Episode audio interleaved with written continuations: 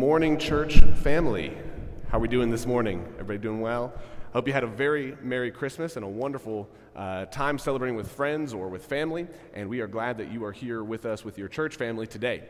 Uh, I want to let you know that we are a community of believers. I hope that's not a surprise to you, but we are a community of believers, and we are so focused on following Jesus that we want to do that by living by faith, advocating for hope, and being known by our love. We believe that that's what it means to be a follower of Jesus, and uh, we hope that you join us in that as well, in that uh, firm belief in who Christ is. Uh, I, Dulcinea did mention a second ago that we are in January going to be starting some new Bible classes and some new Bible class topics, and we're really excited about that. So I just want to make sure uh, uh, that we give you some information because uh, at least some of you are curious as to what that means and where you'll be going. Uh, but uh, we want to let you know that uh, we have a lot of fantastic Bible classes uh, organized and ready for you. Uh, a couple of our Bible classes have been going uh, for longer than I have been alive. And uh, so those are amazing, wonderful Bible classes. One of those Bible classes is the ladies' class. And uh, the ladies' class meets in the first classroom uh, down this hallway. Uh, to my left, your right. And the ladies' class is going to be meeting uh, this next year. And we're excited for what they're going to be doing and uh, hearing about the, the good uh, stories and lessons that they have coming out of their class. Uh, also, we have the Encouragers class, which meets in the library uh, to my right, your left. And uh, Harold and Billy Faye Curtis teach that class, as well as Vicki Martin. And uh, they do a phenomenal job. I only ever hear good things about the Encouragers class. So if you've not yet visited the Encouragers class and would like to, are you guys still doing Bible credit? Yeah, they're doing. Are y'all doing Bible credit too, Lucille? We got two Bible credits going on. Are y'all in the same place or different places? New Testament? Old Testament. So if you want a Bible credit course in the New Testament, come to the ladies' class. And if you want the Old Testament, come to Harold and Billy Faye's Encouragers class that meets in the library. Uh, we also are really excited. Our Covenant and Mango classes are going to be joining together for a couple of weeks, uh, starting on January 12th. And they're going to be meeting in the uh, Rotunda uh, across the street in the FLC. And they're going to be uh, examining and analyzing how the gospel shows up in the works of a, a musical group called the Avett Brothers. And so, if we have any Avett Brother uh, fans, they're going to be examining and trying to figure out does the gospel show up in the music of the Avett Brothers? And so, uh, that class is going to be really exciting. They'll be meeting in the Rotunda. Our blessings class, taught by Mike Young, are going to be in the chapel down the hall, all the way down the hall over here.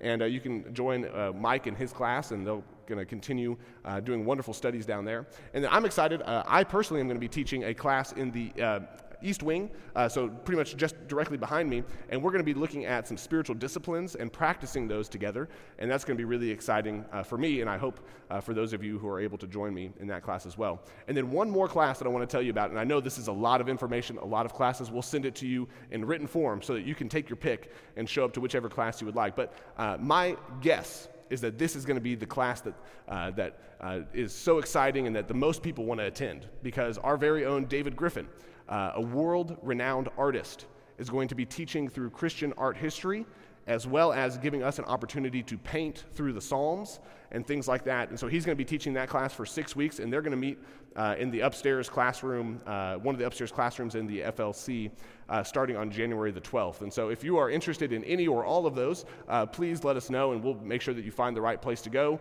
as well as uh, everything that you'll need to, to attend one of those classes.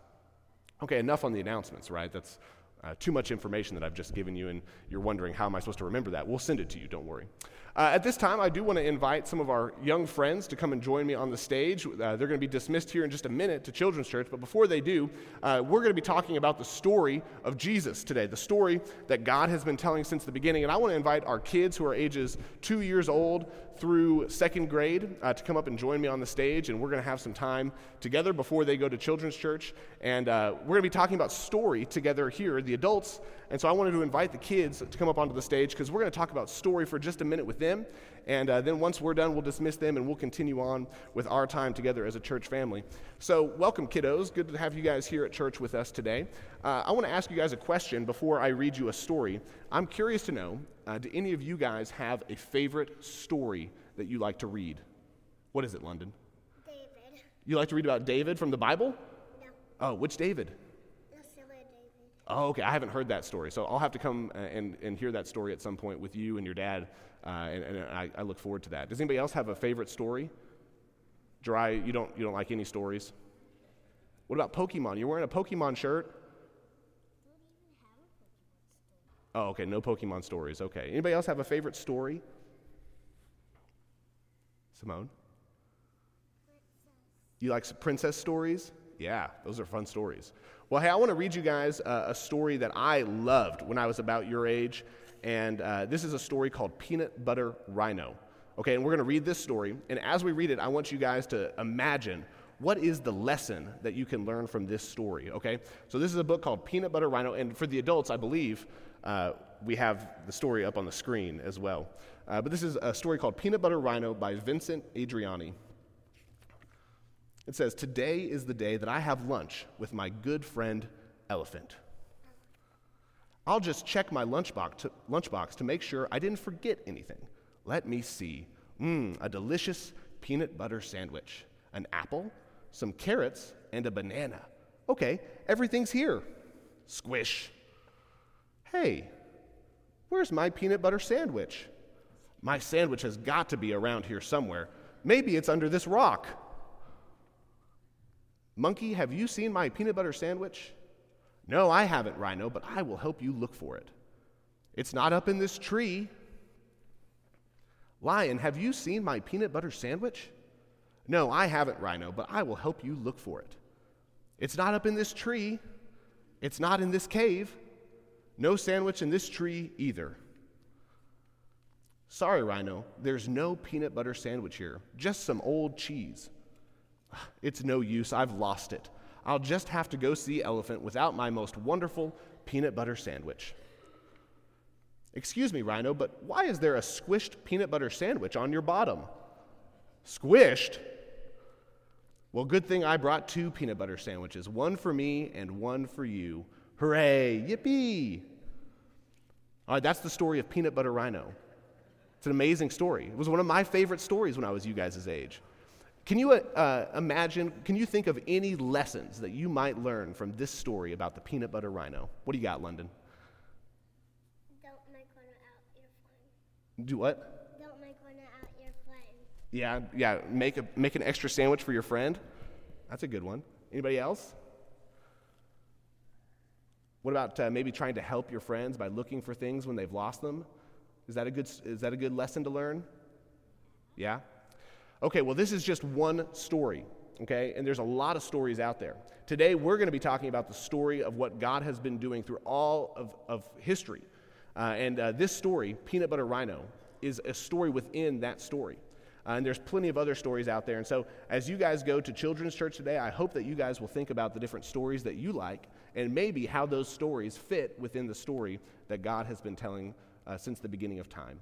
Okay, at this time, we're going to dismiss you guys to go with Miss Shalene and you guys are going to go and have a time of worship and uh, get to spend some time singing and, and being together as, a, uh, as our young kids. While we adults get to continue our story of talking about the story of Jesus. So, uh, I told you that Peanut Butter Rhino was one of my favorite stories growing up. Uh, but what I didn't tell you is that it was one of my favorite stories, not just growing up, but still to this day. Uh, Mom, how old uh, was I when you stopped reading this story to me? What do you think? Seven or eight. Uh, so uh, that story uh, clearly uh, is for very young children. And I should have advanced uh, beyond Peanut Butter Rhino at age seven or eight, but I loved that story. And it did teach me a couple of things. It taught me, uh, just like London said, to share, so to bring an extra sandwich for a friend. it taught me how to help be helpful and things like that, which aren't necessarily exactly spiritual lessons. Uh, but I think that they do help us uh, if they fit within the story of Christianity and the story that we are talking about, the story of Jesus as well. Uh, I, I love stories and I love literature. And so today, before we really dive into the text, I want to tell you a couple of other stories that are meaningful to me.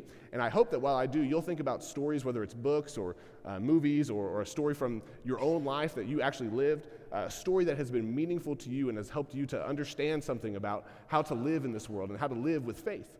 Uh, a couple of stories that I loved growing up. Uh, when I was in middle school, I read the story The Hobbit by J.R.R. Tolkien. Uh, still to this day, one of my favorite stories. Anybody uh, ha- read that book? Enjoy that book? Uh, so, some, uh, a handful in here. I love that book. That book taught me a lot. It taught me that there is a, a battle between good and evil out there, as well as it also taught me that greed can be a dangerous thing. Uh, another story that I really like is the story To Kill a Mockingbird by Lee Harper. Anybody read To Kill a Mockingbird?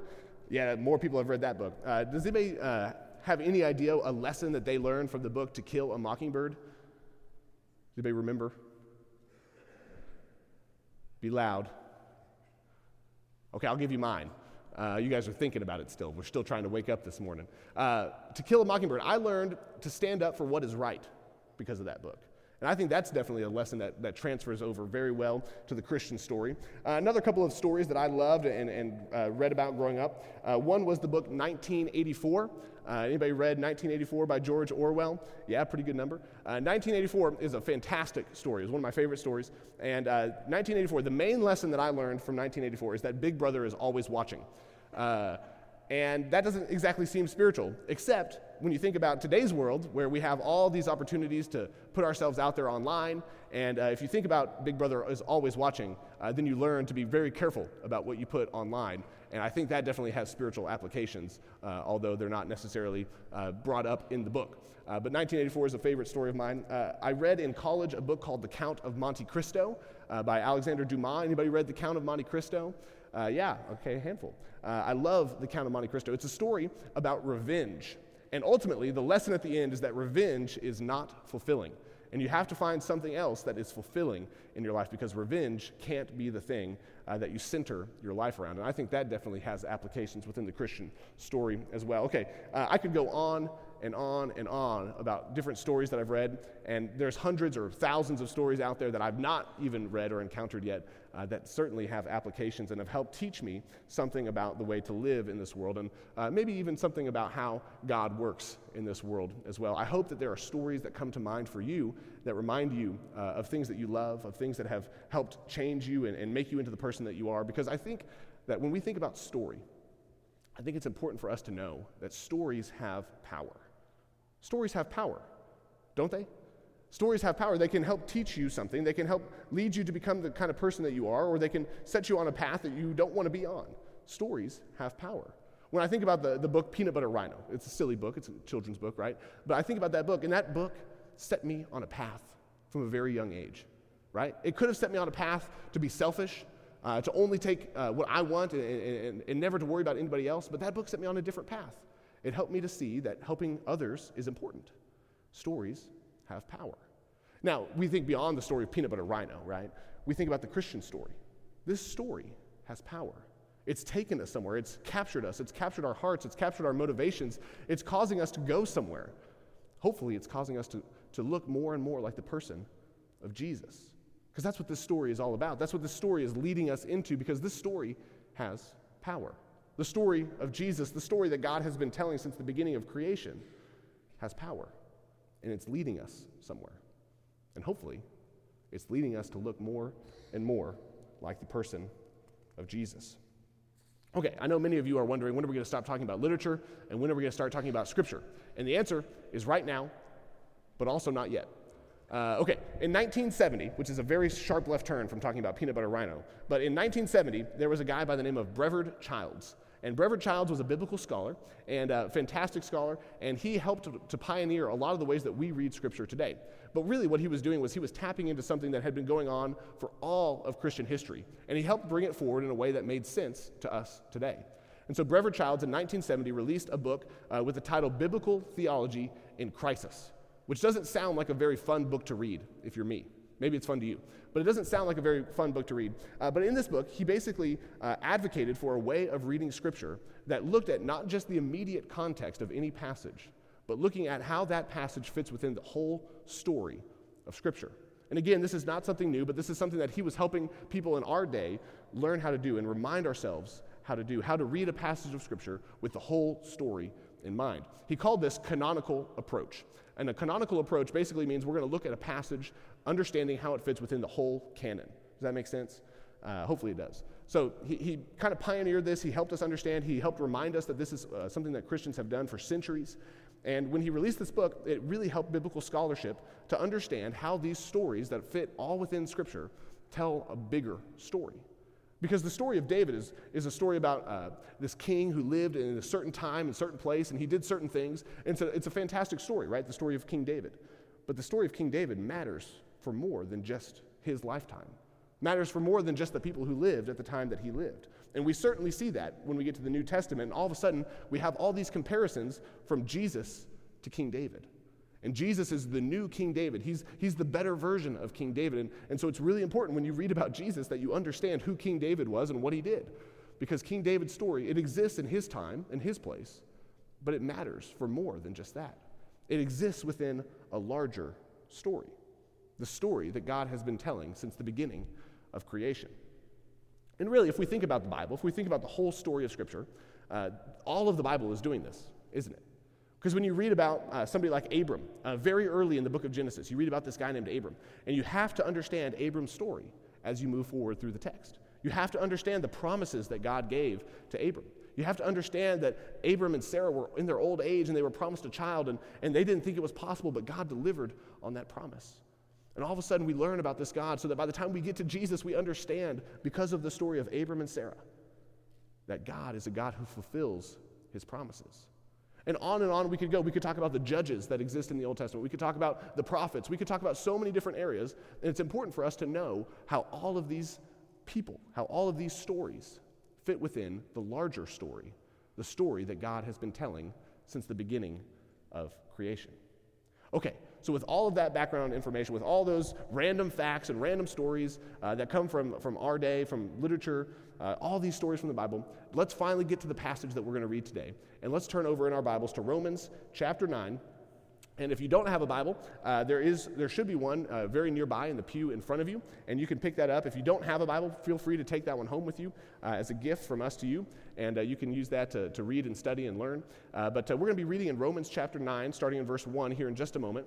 if you did pick up one of the pew Bibles, you can look on page 1758, and that should get you right to where we need to go today. but this is a story in Romans chapter 9. it's a passage of text, and what Paul has been doing earlier in this letter is to uh, help the people uh, uh, from the church in Rome understand who they are in light of what God has done for them. And so uh, when Paul writes this letter to the Roman church, he's writing to a group of people that he has never met, which is kind of unusual for Paul. Typically, when Paul writes a letter, it's to a church that he himself has planted or that he's visited or that people that he knows. And usually there's all kinds of uh, people that he lists or that he mentions, he greets. Uh, but Romans is not like that because in the book of Romans, uh, Paul has never been there.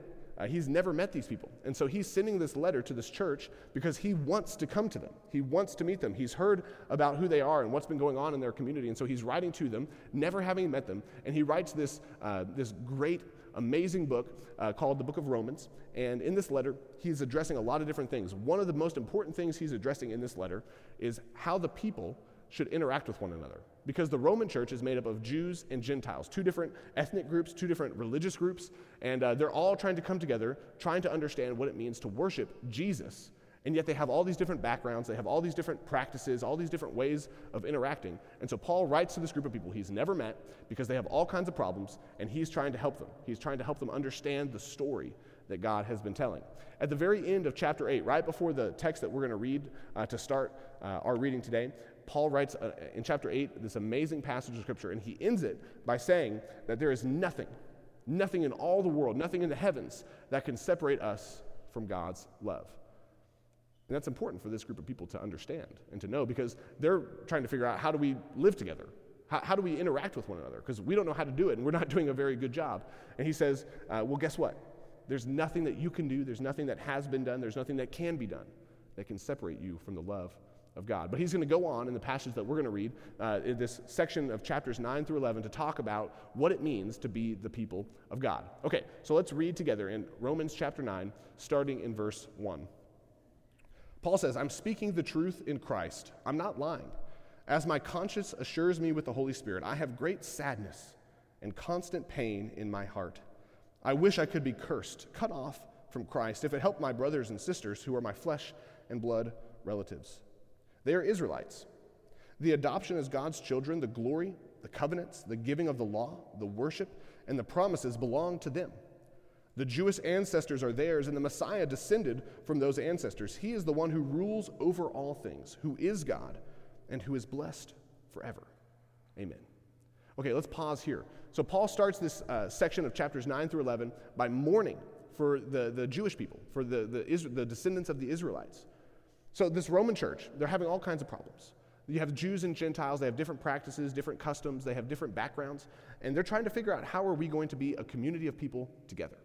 And Paul writes to them, and he's grieving because one of these groups, it seems, is being cut off from God. Not, in fact, not being cut off, but they are cutting themselves off from God because they're ignoring the story of Jesus, or, or they're not sure of the story of Jesus. And so Paul begins to lament for them.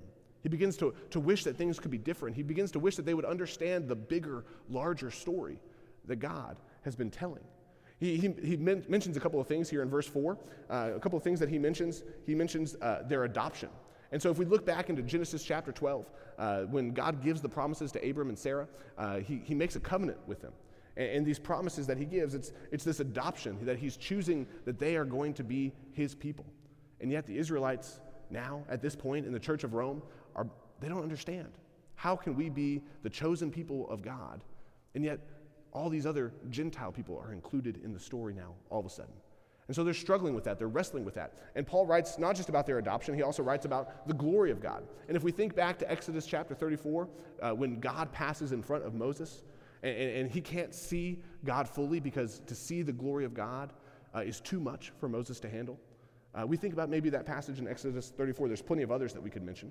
Uh, he also mentions covenants, which we've touched on. Uh, covenants are all over the story that God has been telling Genesis 12, 15, 17, Exodus chapter 20, uh, 2 Samuel chapter 7. There's covenants everywhere in the Old Testament. God is constantly making promises, making covenants with the people, trying to help them understand how they can live faithfully as God's people. Not only that, he also mentions the giving of the law. And uh, New Year's is coming up, and so uh, many of you are, are selecting a, a, New Year's resolution. And as you select that, one of those might be to read through the Bible. And of course, inevitably, you get to the book of Leviticus, where it begins talking about the laws that God gives his people. And what happens? You can't get through it, right? Well, some of you can. Uh, but some of us, we really struggle with Leviticus because we're wondering, what does all this have to do with anything? Uh, but God gives this law to help them understand how to be the people, uh, how to be his people. And, and so uh, we, we think about the law. Uh, it also talks about worship. Uh, and basically, the whole Bible is, is answering the question of how do you worship God well? How do you worship God faithfully? And so you could look at any passage just about and figure out, okay, this is a passage that helps me to understand how I'm supposed to worship God. Uh, it also talks about the promises, uh, which I've kind of bound those up today uh, with the covenant idea. Uh, and so uh, the covenants that we just listed in Genesis, Exodus, and 2 Samuel, and there's plenty others as well, that God is constantly giving promises to his people. Okay, so why do I tell you all these different passages uh, with all these different items that Paul lists? Well, because Paul is using a canonical approach here. He's using a canonical approach, just like Brevard Childs helped us to understand in the 1970s. He's using this canonical approach to say, hey, look at the story that God has been telling. God has been telling this big, grand, amazing, massive story, and you're a part of it.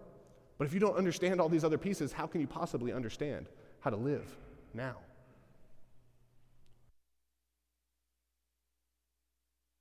Excuse me. And so Paul writes this lesson trying to help them understand this whole story, this amazing story that God has been telling since the beginning of time.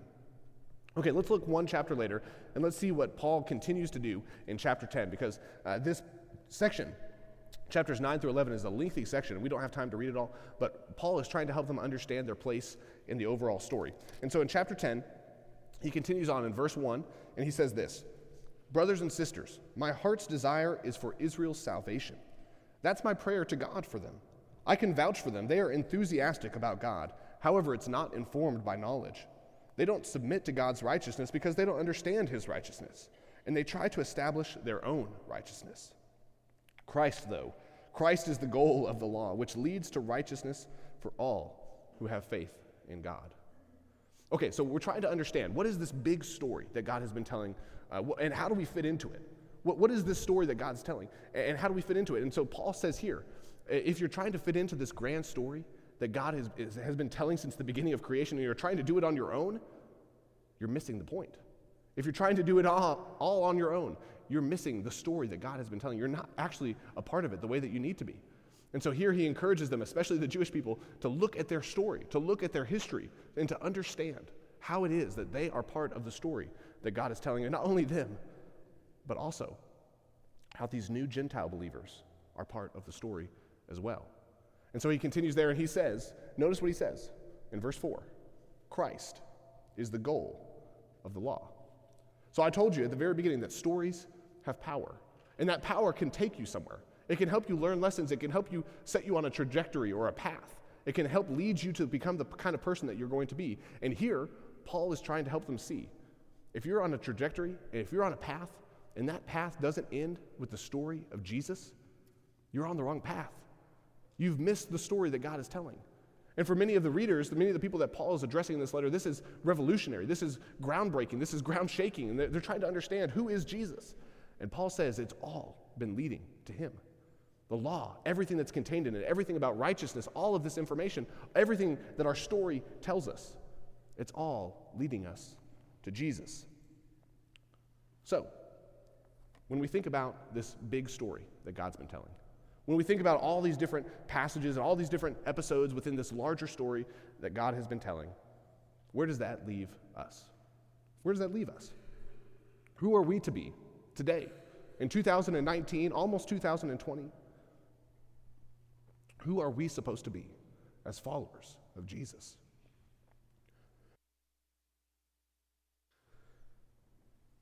Paul continues on. He gives us an answer. He lets us in on the secret. Uh, I'm, I'm amazed at the way that Scripture does this constantly. It does this consistently. Paul continues writing to the Romans, but it's almost like he's writing to us today.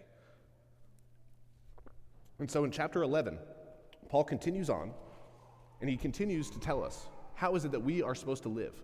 And of course, he's writing to the Romans, but uh, this passage is so good, it's almost like it's exactly meant for us today.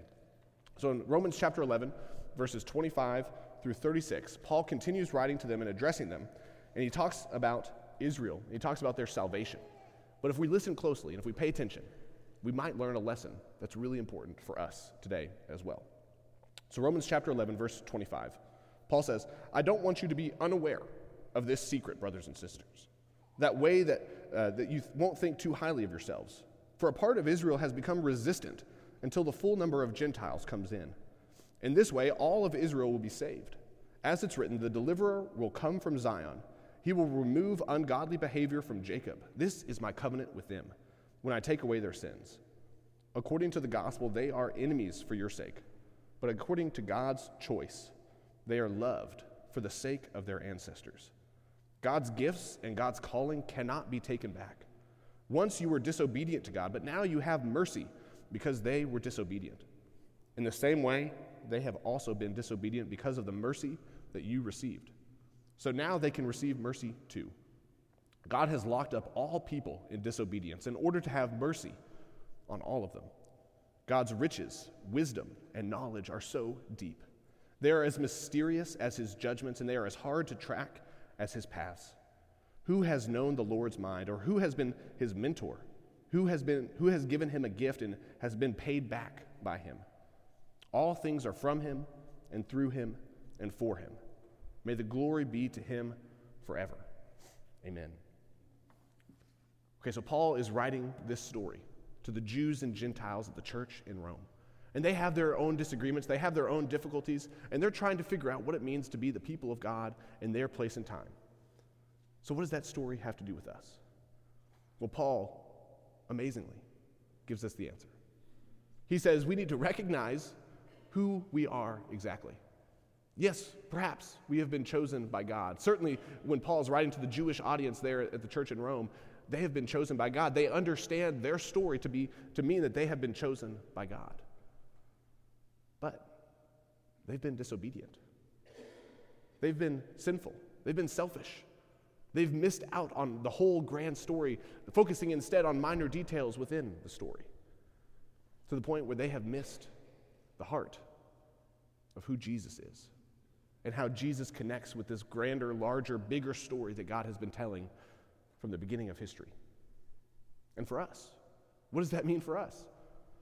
Well, Paul helps us understand that even though we are disobedient, God's mercy comes on us all. God's love and mercy. That's where this story is leading us to. If stories have power, and if that power takes us somewhere, if it sets us on a trajectory to, to help us understand who we are and where we fit in the world, then this story, the story of Jesus, helps us to understand that where we're ending up, where this all is headed, is towards the mercy and love of God. And Paul invites the Roman church, just as he invites us today, to enter into that story, to trust that that story is true and meaningful and that it's powerful and that we want to be a part of it. Paul invites them and he invites us. He says, adopt this story. Because ultimately, this is the only story that's ever been told. All other stories fit within this one story. It's the story of the gospel. It's the story of God's love and mercy and the way that He is seeking to redeem the creation that has turned its back on Him. It's the story of God's redemption of the whole world. Today, if you would like the prayers of godly men and women, uh, our elders are going to gather around the room. They would love to spend some time in prayer with you. And uh, if you have anything going on in your life that you would like prayers for, uh, I encourage you to go and spend some time praying with them. And if you want to join this story, this story that God has been telling since the beginning of time, the story that contains all other stories, I invite you to come and visit with me about baptism. Would you please do that while together we stand and worship? Tell me